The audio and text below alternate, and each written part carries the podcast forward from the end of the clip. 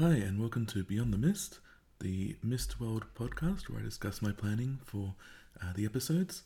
This is regarding episode three, where the party are uh, start off in a library looking to do some research, uh, but then end up um, getting a quest from the Fae Blue System.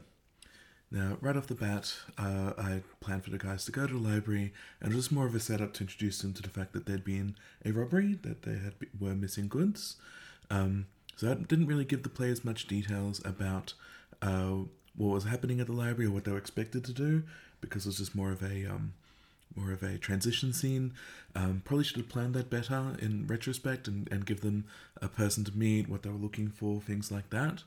Um, but instead, they kind of they stumble across the robbery and the investigation.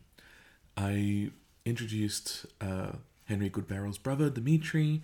Um, the way he'd been described to me by uh, Lockie as as a uh, as being a good brother, as being a hero, and somebody that Henry looked up to. I wanted to make them being a, a kind of good aligned villain, so somebody who's not evil, but is definitely not in line with the t- with the party's purposes.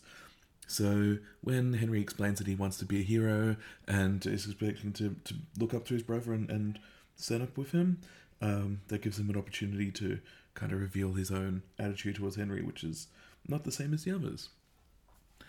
Um, after that, so the players got to do a bit of R P in the kitchen, which was like what I was expecting. They then uh, get to have a bit of a foot chase around the city as Mister Whitburn, as part of his backstory, runs to escape from his family. I just thought this would be a bit of fun. Didn't really have high expectations for it, but as always, the party manages to to exceed uh, anything I could have pl- planned or thought of, and that what was meant to be just a fairly basic foot chase turned into uh, fairly uh, epic. Um, they all went on their own little ways, and everyone was a bit mystified as to Mister Whitburn's Uh, response and history, which of course gets revealed in a future episode. Now, um, what that meant though was that the players were then decided to split when it was time for me to introduce the Blue Sister. So I wanted to have this mysterious dreamlike encounter where the rules as we know them don't necessarily make sense. Um, they're given drinks that come from the same uh, location but are obviously very different from each other. I wanted to make it seem like anything could change at any time, and I wanted to let the players um, be able to introduce parts of their own backstory and their own history in that way as well. Um, now, part, one key part of this character and why I enjoy it personally is that it cannot lie. So while the players are getting a, potentially getting a lot of information, what ends up happening is that they... Um, You have to be very careful about what I'm telling the players and how much I'm revealing. So what that ends up meaning is that I will personally script specific information, specific lines that I will then say to the players, and then for pretty much everything else, I'll be as vague as possible and not give any concrete information.